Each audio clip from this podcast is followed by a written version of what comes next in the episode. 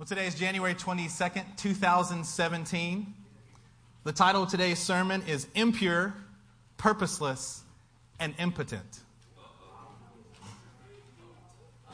Sounds exciting, huh? All of our guests are like, I thought we were here for a baptism service. Yes, yes, you are. Don't worry about that. We will get to that. If everyone will turn with me to 2 Timothy chapter 3, and we're going to start in verse 1. If you're not used to being in a church at all, we welcome you today. We anticipate that you will feel and see some things different than you have. If you are used to being in a church and you have a church home, but it's just not here, I anticipate that you will see and feel some things maybe different than you do in your church. But what we are a church of is, as you felt, as you've already sensed, uh, we're a church that is deeply dedicated to the Spirit of God and we are deeply dedicated to the Word of God. So we're going to hear from the law, prophets, and writings, every major section of the Bible today to help instruct our hearts. Amen? Amen. 2 Timothy chapter 3, starting in verse 1. Tell me there when you're there. there. But mark this there will be terrible times in the last days. You know what that word for terrible there? It's uh, referencing violent and fierce. Fierce has come to mean a lot of things depending on what section of our town that you go to.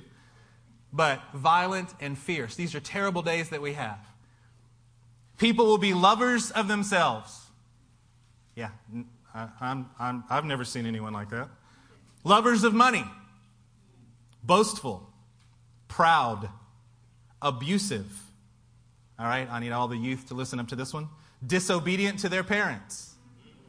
What, row? Ungrateful unholy, without love, unforgiving, slanderous, without self control, brutal, not lovers of the good, treacherous, rash, conceited, lovers of pleasure rather than lovers of God.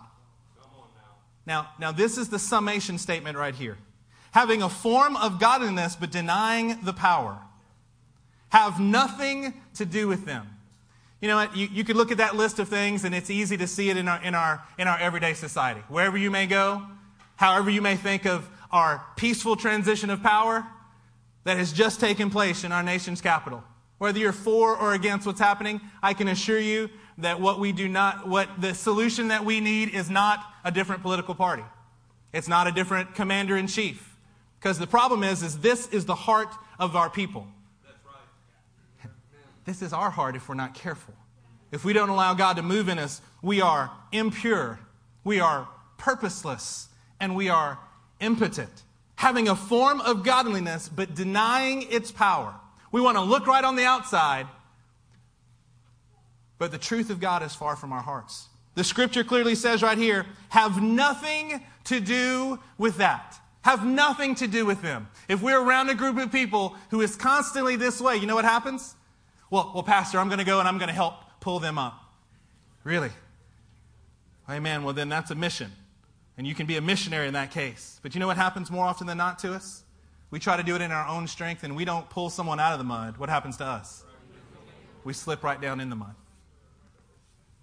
The answer for it is that we must walk in purity, that we must walk in purpose, and that we have to walk in power. If you are not doing that, if our churches aren't doing that, if your church isn't doing that, then the Bible says we should have nothing to do with it. Would you turn with me to Exodus chapter 19? The truth is, is today I, with, a, with a baptism service, I had many thoughts. I, I did hours of study over the last few days. I've looked historically at records of what uh, the mikvah was in the Older Testament in the Hebrew. I studied out its roots all the way through Scripture.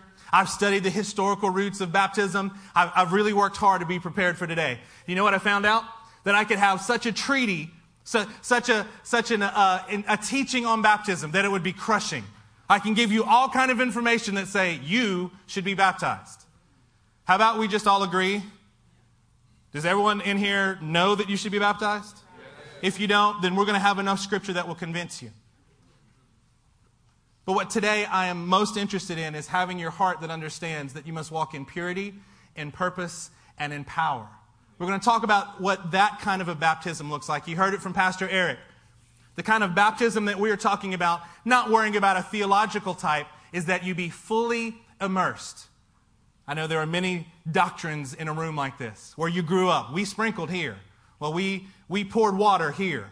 Well, we immersed here. Let me, let me tell you, uh, for the purposes of today, there's no other way to be baptized in what God has for you except that you be fully immersed in what He's doing. Amen? In other words, there's no half heartedness that can go on. Let's take a look at Exodus chapter 19, and we're going to start in verse 10. And the Lord said to Moses, You know, the Lord had been speaking to Moses for several chapters now. For those of you who come here and you come on a Monday night to our foundations, you understand. Let me just walk through this with you to get you the context of this scripture. In Exodus 12, everybody say Exodus 12. Exodus 12. There's the Passover. They had to offer the blood of a lamb so that the death angel would pass over those who were marked by that blood. In chapter 13 of Exodus, there's a, uh, a feast that God tells them to do of unleavened bread. So they had to come under the blood and then they had to purify their own hearts. Chapter 14, we see the nation of Israel walking through the Red Sea.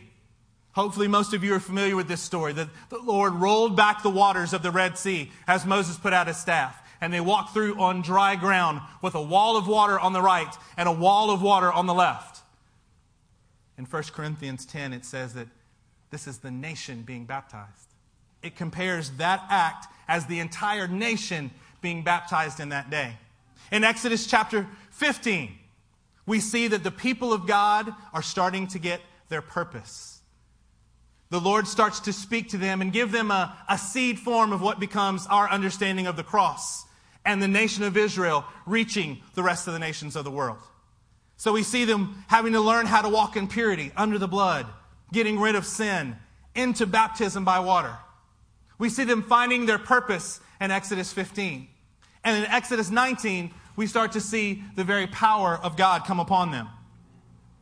And the Lord said to Moses, Go. Everybody say, Go. Go, Go to the people and consecrate them today and tomorrow. To consecrate means to cleanse. Have them wash their clothes. They are supposed to have a mikvah in this case. They're supposed to have a baptism in this case of cleansing and be ready by the third day, because on that day the Lord will come down on Mount Sinai in the sight of all the people. Amen. Can you imagine this, guys? Are y'all, are y'all with me here? There's a whole nation that God's talking to. They've been they've come out of slavery 400 years. Everybody say 400 years. 400 years. 400 years of slavery that they were in Egypt, mistreated, abused, and they came out. And the Lord says, "Hey, be ready because I'm going to show up in your midst in the sight of all people. What I love about my church, what I love about this church, is we're saying that that same power, we want it to be evident to all of us today. It's not something secretive. Well, Pastor, I mean, I know you're supposed to say these things, but in my life, I feel like my faith is a very personal thing.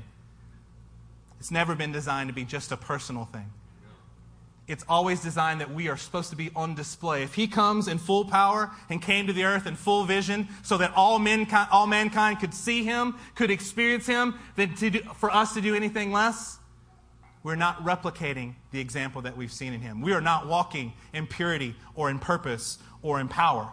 Take a look at verse 14. After Moses had gone down the mountain to the people, he consecrated them and washed their clothes. You know what the, the word uh, clothes in the Bible, the idea of clothes, it always represents your deeds. In the Bible, when you look at it, it's always trying to speak to you about more than just the outer garment, but rather what deeds that you have clothed yourself with. Um, this is about as good as the fashion as I can get. I'm sorry. I know some of you are obviously in here, you're very skilled at fashion. This guy is not. Right? I don't, I don't have much in this area, but you know what I do know? Is that as believers, it's not just the name brand that we wear on our, on our shirts. It's not the style of the shoe that we have. It's the name that we carry that has marked our very deeds. If we have the name of Jesus Christ on us, it should be apparent to all. If I have to go around and tell you that I'm a believer, well, maybe that works in the first 10 seconds that we know each other. But if you get around me enough, you should know that I'm a believer. Why? Because I'm smart? Nope. I would fail that test real quick. No, but because my deeds, what you will see in me is the love of Christ and my deeds that confirm that I love Him and therefore I obey everything that He tells me to do. You'll see it. You'll see a distinction upon me as if I had the most stylish outfit available.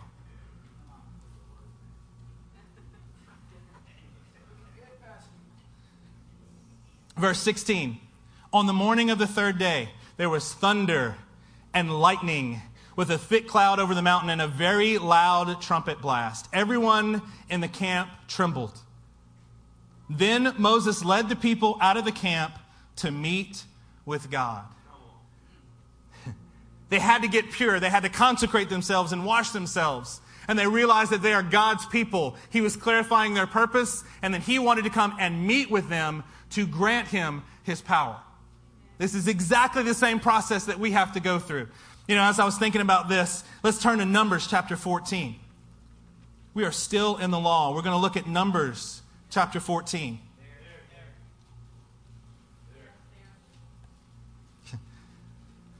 I was blown away by this this morning. Uh, we're, we're going to get to reading about a man named Caleb, one of my favorite characters in the Bible. I was blown away in context today. Let's take a look at Numbers chapter 14, and let's start in verse 21. Say there when you're there. Nevertheless, as surely as I live, and as surely as the glory of the Lord fills the whole earth. This is the Lord replying. Nevertheless, as surely as I live, as surely as the glory of the Lord fills the whole earth, not one of the men who saw my glory and the miraculous signs I performed in Egypt and in the desert, but who disobeyed me and tested me ten times, not one of them will ever see the land I promised on oath to their forefathers. No one, everybody say no one. No one. You know, I studied this in the Hebrew this morning, and you know what no one means? It means no one. it means exactly what you think it would mean. There's no hidden word here that actually doesn't mean exactly what it says. It means no one. Not one of them, verse 23, will ever see the land I promised on oath to their forefathers. No one who has treated me with contempt will ever see it. Can I encourage you today? if we treat the Lord with contempt in our actions, if we treat the Lord with contempt by our indifference, if we treat the Lord with contempt by our silence, if we treat the Lord with contempt in any way, he who does not change will have the same answer for us as he did as he was instructing Caleb here. No one who has treated me with contempt will see the promised land, will see those things that the Lord has promised.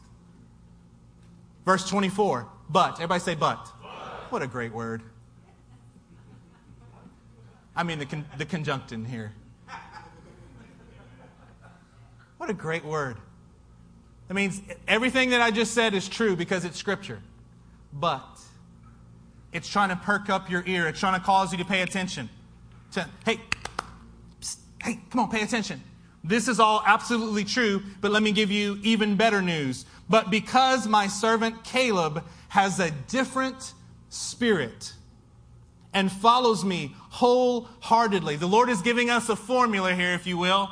He's given us the instructions to know how not to be counted in the first group, but rather be counted in the second group. I don't have to ask you which group you'd rather be counted in. those who never get to see him or those who get the blessings of God? Well, of course. Our whole society is built on that fact, right? We want to, we want to have the good, we don't want to have the bad. What does it require to receive from the Lord? It requires us that we have a different spirit. Is that right, Abimbola? Yes, a different spirit. You ever met somebody with a different spirit? Yes. I mean, good or bad? Somebody who comes and you just don't quite know what to do with them. They start talking to you, and you're like, I don't know whether I like you or not in the moment. You're just different. They, they speak differently, they think differently, they, they interact with you differently, and you're trying to go, is this a good different or is this a bad different? But because my servant Caleb has a different spirit. Different from what? What we read in Exodus 19, we saw the very power of God move upon a nation. He visited them with fire that fell onto a mountaintop that you can actually see in a certain part of the world today. A mountain that has a singed top on it because the fire of God fell. It was only Caleb and Joshua that made it in from the entire nation of people. The ones who were under the blood in Passover, the one who partake of unleavened bread to get rid of the sin in their life, the ones who walked through the waters of baptism, the ones who found the purpose from God. There was two, everybody say two. Two, two from a nation that got to enter into the promised land. Joshua and Caleb. I'm going to tell you today Wherever you are from, I can encourage you that today you need a different spirit. I, am not sure if we, if we all get this picture here. What is it? Is it attributed to Albert Einstein to do the same thing over and over and expect a different outcome as the definition of insanity? Right? And yet our churches have done this nonstop. We want to keep doing the same things. And hey, I tell you what, let's go ahead and add some lights and smoke. You know why? because we have a form of godliness and we don't have the power moving. So we got to kind of we got to kind of drum up some excitement for you. Y'all are part of a church, and I know that today is going to be a great day because power trips off in the middle of our worship. You know what would happen in most churches if that happened? Silence. Sorry. What happened here? You realize how loud everyone else was singing around you. Pastor, the power didn't cut off during our worship service. The electricity did. Amen. Had too much power, the other kind of power at work here. We need a different spirit about us. We need to be a group of people that decide that half hearted measures will not do. Uh, we're going to tip the Lord. We're going to, we're going to have Jesus be a part of our life and maybe even important, but He's just one on the list that we do. We have uh, health insurance, we have car insurance, so we figure we'll have some church insurance. Or back when I was growing up, we used to call it fire insurance. Right? I don't want to see the fires of hell, so I guess I should go to church. If you have a half hearted commitment to the Lord like that, you show contempt for the one who made us. You show him that you have no desire to walk in purity in your purpose, and you definitely don't understand how to walk in power. We show contempt. It's not that we have an issue. It's not that just this is how you were raised. We call it in our generation, well, I have an issue. No, no, you have sin at work in your life. Well, I'm Irish, so I have a temper. If you're Irish in here, praise God. We've got lots of nationalities here, right? That's no excuse for the sin going on in your life. Don't we all want to do that? That's what Adam did in the garden. He says, the Lord uh, confronts him. He's like, oh, it wasn't me, it was the wife. The Lord talks to the wife. It wasn't me, it was the snake. From the beginning of mankind, this is our, I don't have to ask you if this is what you do because we all do it. This is human nature. It's not my fault, it's theirs. Well, see, Pastor, I'd be more committed to the Lord. But back when I was a kid, somebody in church, they hurt me. Well, do not treat the Lord with contempt because of something that has happened to you in your past. It's just an excuse. One day when we stand before the King of Kings, like Adam, do you realize that his divert, diverting of blame to Eve, it didn't fix anything? It's not like the Lord went, oh, okay, and diverted from him. Oh, it's just the serpent. Okay. What does he do? He curses the serpent, then he tells the woman about her problems, and then he tells the man about his problems. He took care of all of it. I can assure you, if someone wronged you in the past, I can assure you that the God of all creation will take care of that.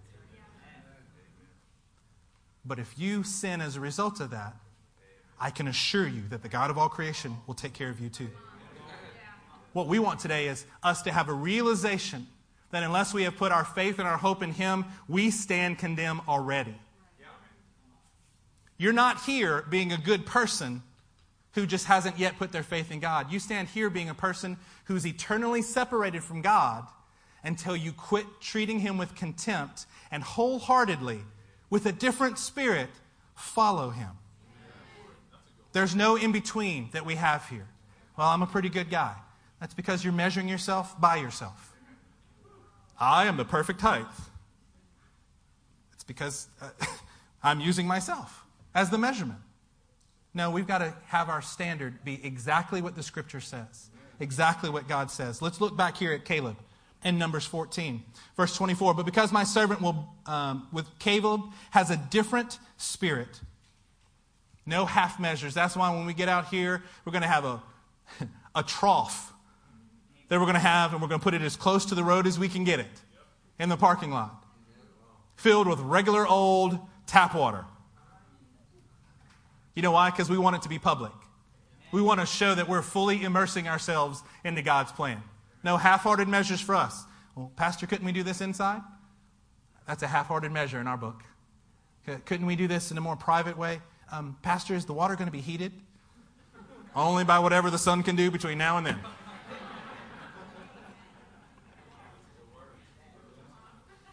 If you're more worried about the temperature of the water than you are the temperature of your soul, you've missed it. But because my servant Caleb has a different spirit and follows me wholeheartedly. You know, the, the thing about wholehearted is even if you're at 98%, whew, sounds pretty good, doesn't it? Is that wholehearted yet? You know what the word there for wholehearted? It combines a couple of words in the Hebrews, in the Hebrew language, but one of the words is male. Would you guys turn to Genesis chapter 1? Wow. Rob's excited today, man. He got there quick. He's got family here. He, he wants to make sure that he's acting right. We need y'all here more often than that because get him where he needs to be. I love it. Genesis chapter 1. Let's look at verse 28. Caleb had a different spirit and was wholehearted. In Genesis 1:28, are you there? Yes. Get to the beginning and then turn a few pages.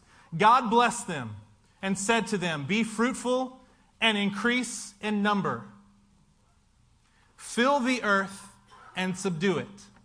The word for fill there is male. It's the same word that the Lord uses when he's speaking about Caleb wholehearted and fill. Well, how, do, how does that work? The word male is, means to replenish. Everybody say replenish. replenish. It means to fill. Everybody say fill. fill. Means to complete. Everybody say complete. complete. It means to satisfy. Everybody say satisfy. satisfy. You know, that what we're supposed to come in and do, our assignment, our purpose the purpose of mankind is seen here in what God told Adam be fruitful and increase in number, fill the earth and subdue it, complete, replenish, fill it, satisfy the earth, and then subdue it, rule over it, keep it in order, put things in right order. That is the purpose of mankind. So when God is saying Caleb has a different spirit, he's talking about he's giving him a power to achieve the very thing that God created us all to do. Pastor, that's great. All the way back to Genesis. What does that mean for your life? Are you fruitful and increasing? Are you filling the earth? How do I how do I fill the earth? This is part of our purpose.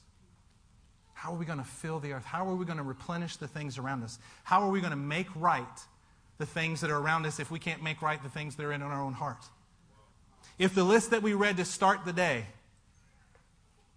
if you can see your own heart in some of these things that we read, if you can see your own heart and realize that maybe even you've had a form of godliness, but you've denied the actual power of God, it's not enough for you to attend church. You have to be the church. The only way to be the church is to have the power of the Most High resting upon you.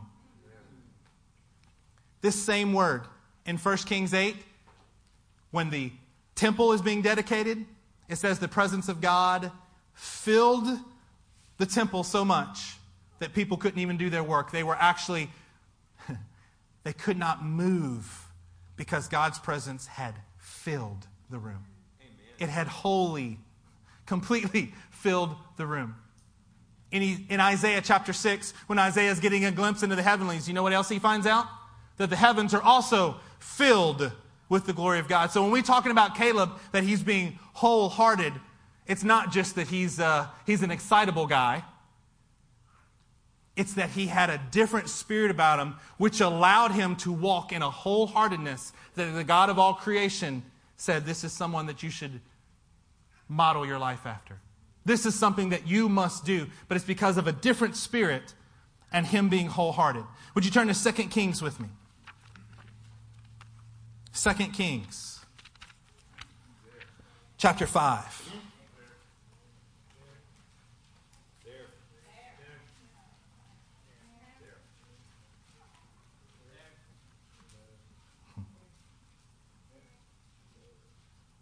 Second Kings chapter 5. We're going to start in verse 9.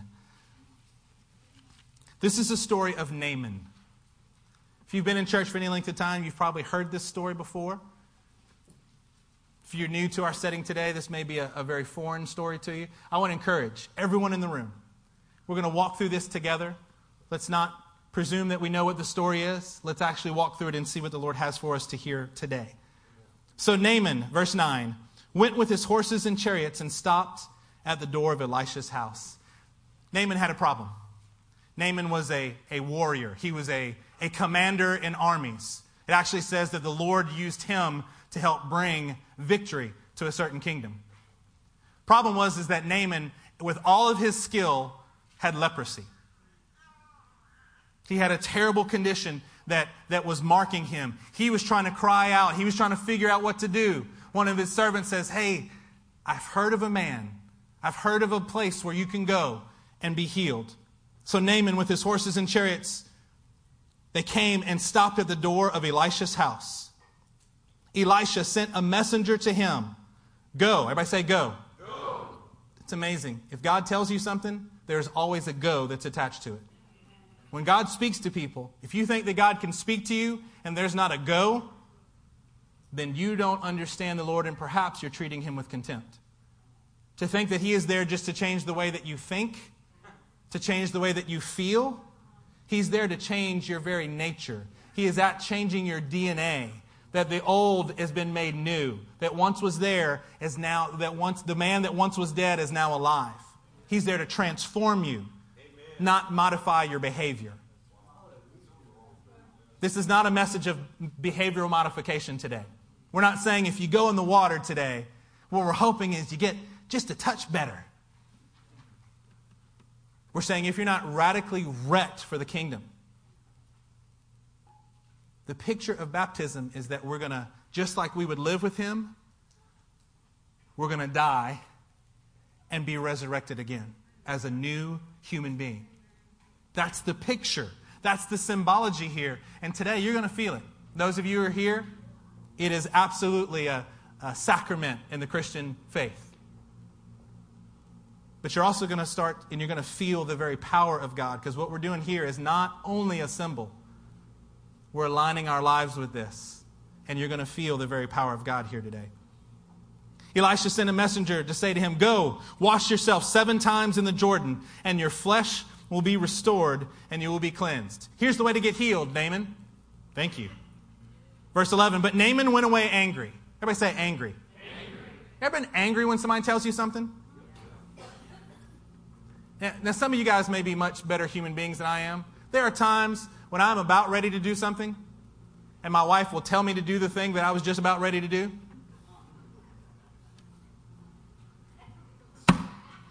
I know. Don't tell me what I was already going to do that. Makes me mad and it makes me not want to do it. I know y'all are much more mature than I am. But I, am about to go do this. And someone says, Hey, can you do this? Yes, I will go do it. Naaman gets mad. He's the one that came to Elisha. He says, Hey, I am, I've got leprosy. Please help me. Elisha, through a messenger, tells him what to do, and he gets angry. There are some times when the Lord Himself will tell you something, and it'll make you angry. Are you saying that I'm not? Here's the instructions that you're supposed to do. Well, what are you trying to say? I just told you what it takes to get healed. Pastor, man, we love this church, but, you know, it's not that we don't like what you guys say, it's just sometimes we don't like how you say it. So you're getting angry for us for telling you the truth and what Scripture says? Shows a lot more about your heart and my heart than we want to admit. I thought, uh, Naaman went away angry and said, I thought that he would surely come out to me and stand and call on the name of the Lord his God, wave his hand over the spot, and cure me of leprosy. So, so just in case you missed it, um, he's obviously already thought about this. And in his mind, he's created an entire scenario. Not that any of us ever do this. Not that any of us have the arguments with our boss or coworker in our head that has never actually happened in real life, but in our head, man, I just tore them up. really? You didn't actually speak. Naaman is mad because he's got these expectations in his mind. Well, surely the man of God would have come out, and then he would have said, and then I'd have been like, and then he'd have said, I thought he would come out. I, saw, I thought the man of God came out. Did, did Elisha come out? No, he sent a messenger. Naaman got mad at that. You're going to, you know who I am? You going to send out some little flunky to talk to me? How dare you? Thought he was going to come out and what? Stand there give me a word and wave his hand. wave his hand over the spot. And cure me of leprosy. Ta da! Really? Naaman is mad. It's, it's easy when we put it off on someone who lived a long time ago, right? Do you have certain expectations in your mind about the way the Lord should do something? And then you miss the clear instruction because you thought it would be something different? Man, I, I, I thought church would, I thought going to church and serving God would be like this. I tried that church thing, Pastor. Man, I mean, I did. I mean, I really tried. One day, a long time ago, somewhere in a galaxy far, far away, I tried. But you see, the man of God on the stage didn't come down and love me right. They didn't wave their hand like in a hocus pocus kind of magician thing going on. Yes, because that's not how God's going to work. Just because you think that it's supposed to be that way, uh, God is under no obligation to treat your life the way you think He ought to. It's like as if the, something that was being made out of clay, it's like the pot looking at the potter and saying, You didn't do this right. And yet we do it all the time. All the time. Let's keep reading the story. Wave his hand over the spot and cure me of my leprosy. Are not Abana and Pharpar, the rivers of Damascus, better than any of the waters of Israel? Couldn't I wash in them and be cleansed? So he turned and went off in a rage. So it started off in anger, and we ended up in rage. Right? The more he thought about it, have you ever, come on now. Bible's real, right? You start off and you're a little angry. You start off and you're a little uh, disturbed, you're perturbed. And then you think about it a little bit more and you get angry. Your blood pressure starts going up. And then what happens? You think about all the reasons, you want me to go to the Jordan? So, first of all, we didn't hocus pocus you the way, we, the way you thought we should. And then you don't like the location, and then you start being critical of everything. And the more you think about it, the more angry you get until you're just in a rage. You went from angry to in a rage. That's exactly what Naaman did. Verse 13 Naaman's servant went to him. My father, if the prophet had told you to do some great thing, would you not have done it? How much more then when he tells you, wash and be cleansed? It's good to have people in our lives that go, hey, why don't you calm down for a second? You're all mad at stuff. He just told you how to get better. Don't get it, don't get mad at the doctor for telling you you're overweight.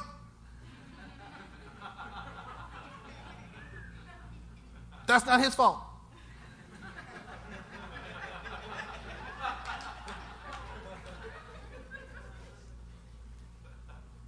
Like getting mad at the doctor for telling you what you need to do to get healthy. Naaman's getting mad at the man of God who's actually telling him. what a clear, simple word to him. Here's what you need to do. You need to go get pure, and then you can find your purpose, and then maybe you can walk in power. But let's see what Naaman does.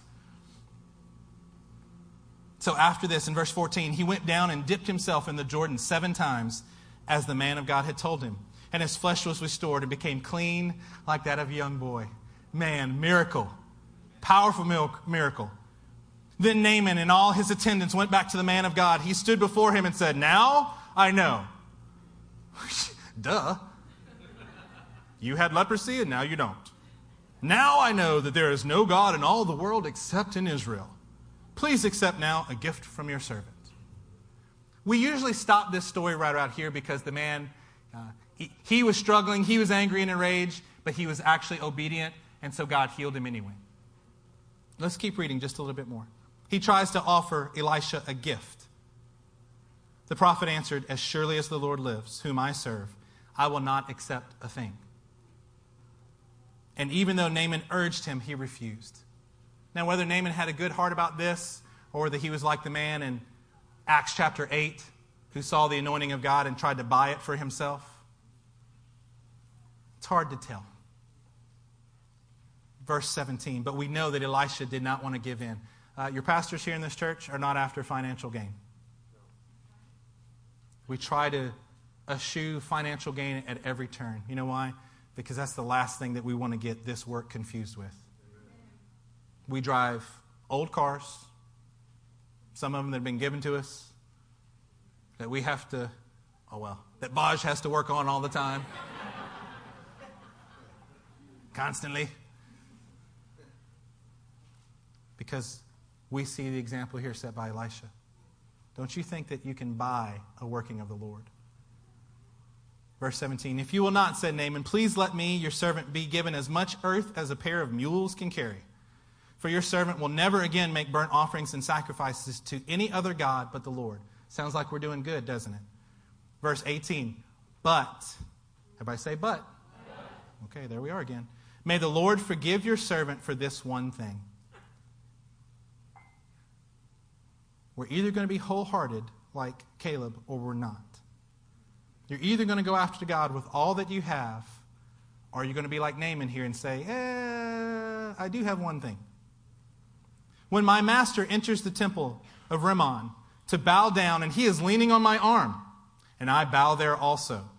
When I bow down in the temple of Rimmon, may the Lord forgive your servant for this. Do You know what Naaman is saying?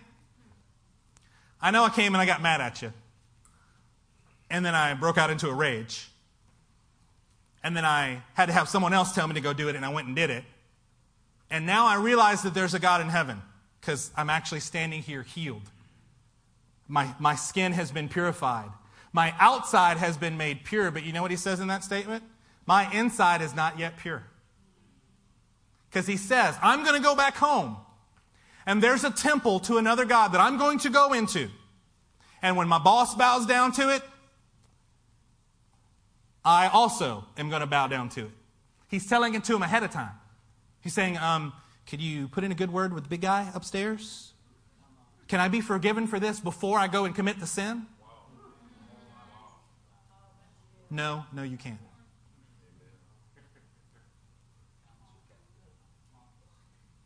You cannot, in fact, know that you're going to sin and have a sacrifice that you can make for that. No priest, no pastor, no rabbi, no holy man can tell you that it's okay to go and sin, and you know that it's in your heart because you're already making excuses for it. Pastor, I know that I hear what you're saying purity, purpose, power. Amen. I like that. I'll remember that. Everybody say it with me purity, purity. Purpose, purpose. Power. power. Come on. Yeah, but see, when you're talking about purity, Pastor, I already know in the back of my mind, I'm really hoping there's like an exemption for the whole purity thing. I mean, I know He's the Holy Spirit.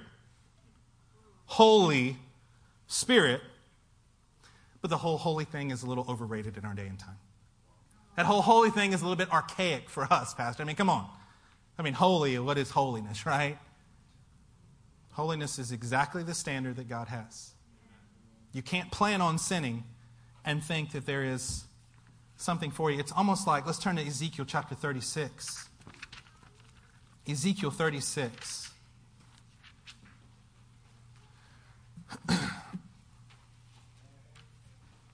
Amen. Ezekiel 36. Let's start at verse 24. Thank you, sweetie.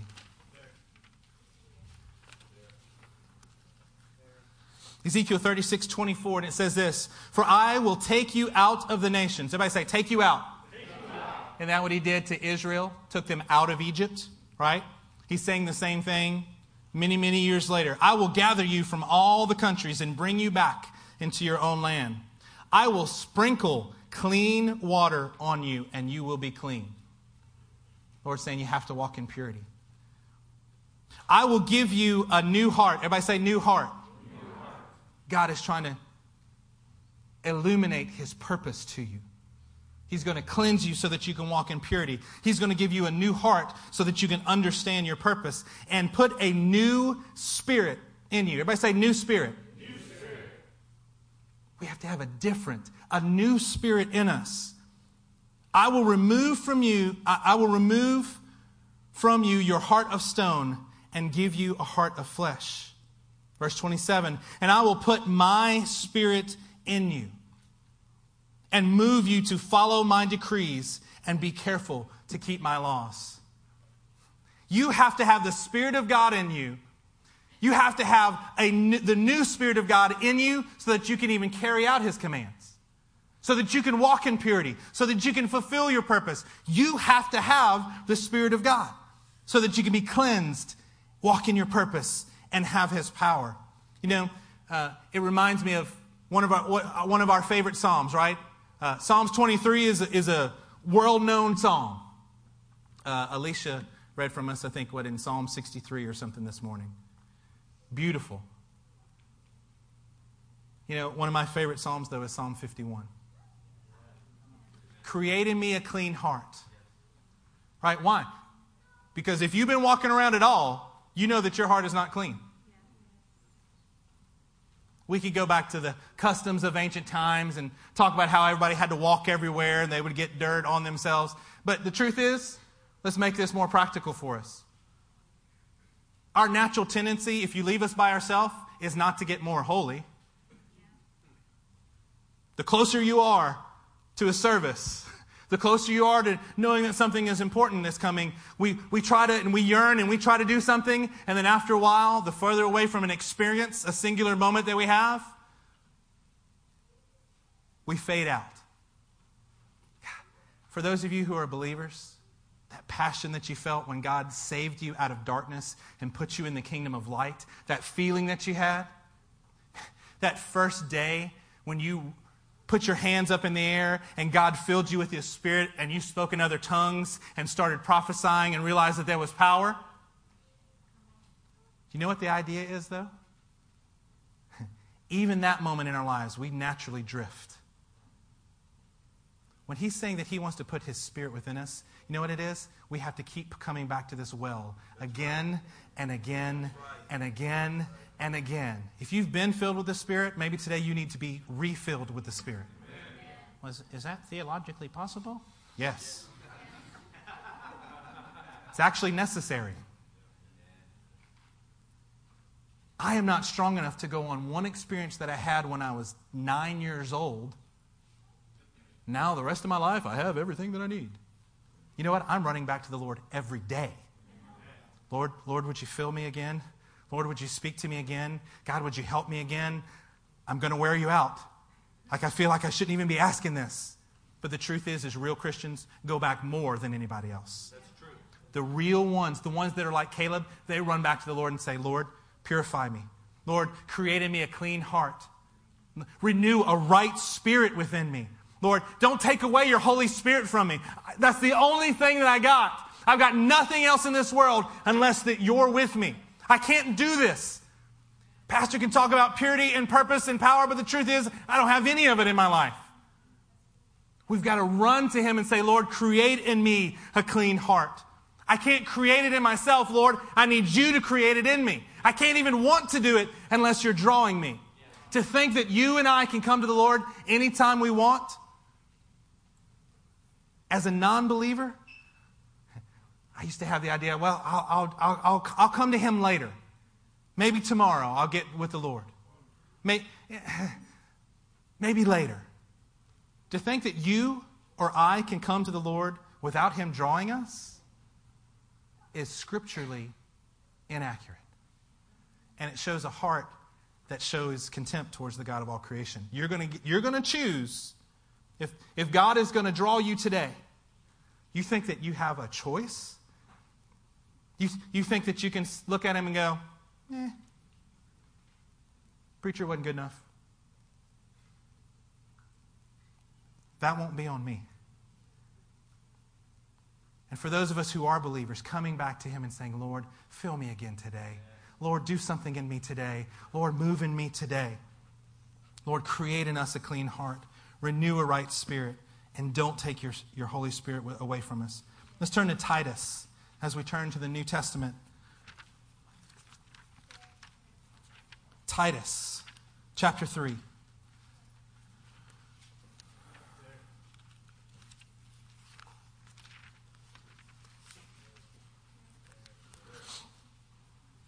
Let's start in verse 3. Titus 3 3. At one time, we too were foolish, disobedient, deceived, and enslaved by all kinds of passions and pleasures. Folks, if you can't look at that and see and be honest with yourselves, this is one of the things I love about Scripture it just says actually what's in the heart of mankind. At one time, we too were foolish. Anybody in here ever been foolish? Ever? Ever been disobedient? Disobedient to who? Yeah, it doesn't matter. If you got to ask that question, the answer is yes. Deceived. You know what the hard part about being deceived is? Is if you're deceived, you don't know it. That's the problem. You can be deceived and think that you're okay. That actually shows that you're deceived. We have to have the Lord come in and illuminate these things to us. Enslaved by all kinds of passions and pleasures. Whether you're in high school, whether you're in middle school, whether you're an adult, whether you got kids, whether you're single, if we're truthful with ourselves, we've been enslaved by all kinds of passions. All kinds of passions and pleasures. We lived in malice and envy. Wow. Malice. We have, we have bad intentions towards other people. We live in envy. Man, if only I had that car. If only I had that house. If only I had that thing. If only I had that life. Being hated and hating one another. Again, I'm, I'm intentionally not trying to get into politics today, but to have 200 plus people arrested for rioting. Not protesting, they're rioting. The, the thought of it is this we're going to protest uh, hateful words and harmful words by being completely out of control and doing damage as much as we can. We lived in malice and envy, being hated and hating one another. That is the human condition. But when the kindness and love of God our Savior appeared, He saved us. Everybody say, He saved us. He saved us. You can't save yourself. Not because of righteous things that we had done, but because of His mercy. He saved us through the washing of rebirth and renewal by the Holy Spirit. You know what happens in the Newer Testament here? Is that every time you start talking about baptism, you start seeing the power of the Holy Spirit at work. Every time you start talking about the washing of rebirth, you also find out that there's a renewal of the Holy Spirit that's attached to it. Every time that you start seeing John there, and, and he's about to baptize Jesus, he's talking about the one and he came to baptize with repentance. But this guy that I'm not even worthy to unlash his sandals, he's going to baptize you with what? The Holy Spirit and with fire. We don't have time today to go to Romans 6 and see how that we're baptized into the death of Christ so that we can be resurrected in his new life. We could go to Ephesians 5 and talk about we see it as a husband and a wife, but we understand that for us to be cleansed, we have to immerse ourselves. We have to baptize ourselves into the power of the word. We can go to 1 Peter 3 and learn that when you get baptized, it's clearly not for a cleansing in the physical realm. 1 Peter 3 says it's not the removal of dirt. We're not going to go out there because you need your weekly bath or monthly bath, whatever. We're going to go out there because we're pledging a good conscience before the Lord. We're saying, Lord, you're doing something spiritually on the inside of me, and I don't care who knows it. As a matter of fact, I'm making a pledge, an oath. I hereby do solemnly swear that when I go out, that something's going to be different about today. When I go out and, and stand in the water and identify with your life, with your death and burial, and your resurrection, Lord, I am now saying that I'm supposed to be just like you. And anything but wholehearted devotion to you will not count. Turn to John chapter 1.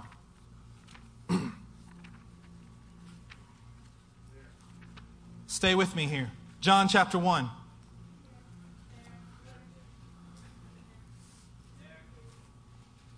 Let's look at verse 29.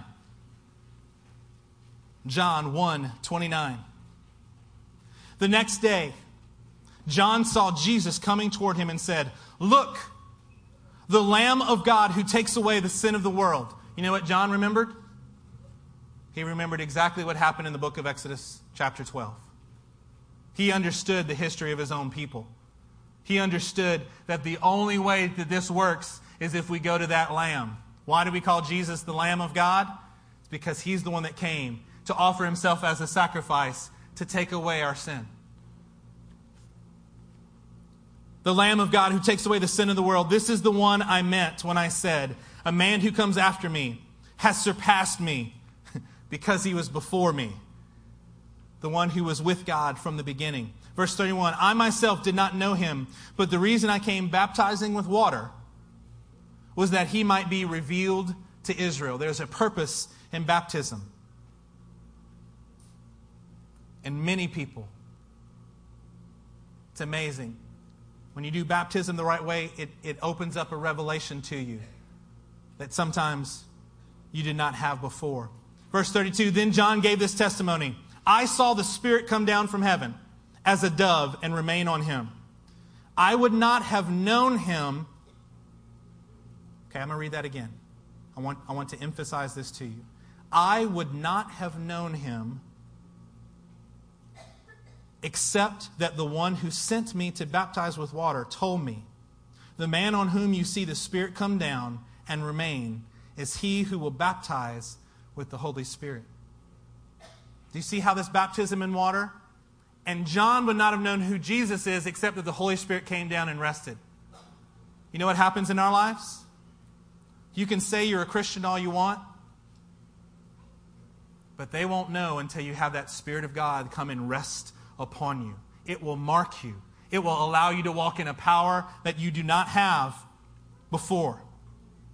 Verse 34 I have seen and I testify that this is the Son of God. There's a testimony that we have here.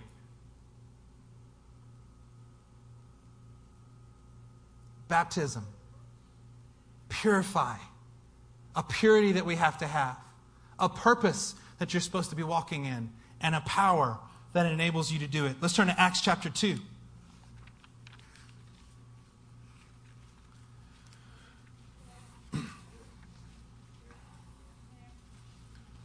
Verse 38. Acts 2 38, it says this Peter replied, Repent and be baptized.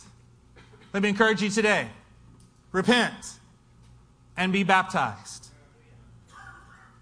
Repent from the contempt that we've shown the Lord. Repent from going our own way. Be baptized, every one of you. This is another one of those really easy to find in the different language that the Bible's written in, whether it's Hebrew or Greek. Every one of you means exactly that. There is not an exempt person within the sound of my voice. Repent and be baptized, every one of you, in the name of Jesus Christ for the forgiveness of your sins If we say that we have no sin, we deceive ourselves and we call God a liar. We are a liar to say that. And you will receive the gift of the Holy Spirit. Amen. So let's read that again, the entirety of verse 38 again. Peter replied, Repent and be baptized, every one of you, in the name of Jesus Christ, for the forgiveness of your sins, and you will receive the gift of the Holy Spirit. It's a gift. For you to receive the Holy Spirit today is a gift from the heavenlies. You repent, be baptized. We're going to give an opportunity for that as well. So that you can be filled with the Holy Spirit, with His power. This promise is for you and your children and for all who are far off, for all whom the Lord our God will call. There are some that try to teach us that this gift, even if there is a gift, it's not for us, it's just for a select few. This scripture says the promise is for everyone. Amen. For you, your children, anyone who's far off, this is for you. Turn to Acts chapter 8. Just a few pages over. Start in verse 14. It says this When the apostles in Jerusalem heard that Samaria had accepted the word of God, they sent Peter and John to them. when they arrived, they prayed for them that they might receive the Holy Spirit, because the Holy Spirit had not yet come upon any of them. They had simply been baptized into the name of the Lord Jesus. In case you haven't gotten the theme yet today, we're going to celebrate water baptism. But for us to push water baptism and not encourage you, like the apostles did here, that you should have more than just baptism in water, that you should have the baptism in the Spirit. Verse 16, because the Holy Spirit had not yet come on upon any of them. They had simply been baptized into the name of the Lord Jesus. Turn to Acts chapter 10. Verse 44. It says this While Peter was still speaking these words, the Holy Spirit came on all who heard the message. You know, there are doctrinal statements that say these things, they ceased a long time ago. I can tell you that we completely, summarily reject that line of thinking. As a matter of fact, my children and I saw this take place. This in 2016, less than 12 months ago. We were in a village in Africa, in Mozambique, in a church speaking about the very topic that I'm speaking to you about right now. Where it says, when Peter was speaking these words, the Holy Spirit came on. While he was still speaking, the Holy Spirit fell. You know what I saw? I saw that while Pastor Eric was still speaking, the Holy Spirit fell, untouched by human hands, but touched by the hand of God stood to his feet and began speaking in other tongues. He was already multi, he had multi languages, languages that he could speak. He could speak English and Portuguese and Shangaan, the local African language. But you know what was different that was coming out of his mouth? He was speaking an entirely different language, birthed in the heavens, watered in his own heart, and producing fruit out of his mouth he immediately turned and began prophesying and praying for other people, and they too got filled with the Holy Spirit. You can talk to me about a theological argument, I can show you what I saw. Exactly what the scripture says is exactly what can take place. While Peter was still speaking these words, the Holy Spirit came on all who heard the message. The circumcised believers who had come with Peter were astonished that the gift of the Holy Spirit had been poured out even on the Gentiles for they heard them speaking in tongues and praising God. Then Peter said, Can anyone keep these people from being what? Baptized in water. In this case, they were filled with the Spirit and then baptized in water. We can have this opportunity to do it in this order today. You can be filled with the Spirit in this room in just a few moments. And then you can go out and get baptized with us. Amen. Well, I didn't bring clothes. It's okay. It's just water. You got some on right now, you'll be all right. Turn to Acts chapter 19.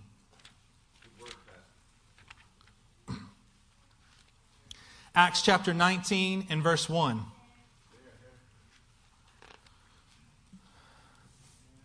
While Apollos was at Corinth, Paul took the road through the interior and arrived at Ephesus. There he found some disciples and asked them, Did you receive the Holy Spirit when you believed? They answered, No. We've not even heard that there is a Holy Spirit. What are you talking about? Pastor, you've been talking about the Holy Spirit a lot. Where I come from, I thought we got that when I asked Jesus into my heart. In each of these, we see that this is a subsequent event to salvation. It's a subsequent event. In this case, these people are believers. we didn't even hear it. I grew up in a denominational church. I worked in a denominationally based private school in Baton Rouge, Louisiana. You know what I had? The conversation that I had time after time was Mr. Sutherland. Actually, it was more Miss Sutherland. Yes, Miss Sutherland. Um, so, my church, we talk about God.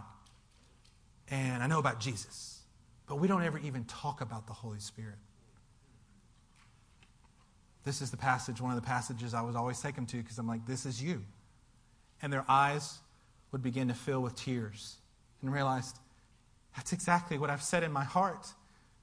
I thought that there should be something more because I see people and they talk one way, but they live a different way. And I want to be a person of a different spirit. I want to be wholehearted, but I'm not even sure how to do that. I figured that I should just try harder. And every time I try harder, I do okay for a little while. And then I abjectly fail over and over again. I'm trying. I love him. I want to do good. I read my Bible harder. I, I pray more. And you know what I find? I still can't do what it is that's in my heart to do.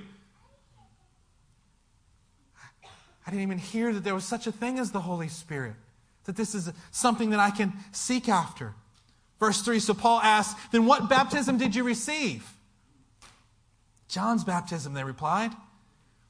Paul said John's baptism was a baptism of repentance. He told the people to believe in the one coming after him, that is in Jesus. On hearing this, they immediately moved, right? When God speaks, there's always a go. They immediately went and got baptized in the name of the Lord Jesus. We're going to baptize today in Jesus' name. Yes. Um, Pastor, it says to baptize in the name of the Father and the Son and the Holy Spirit.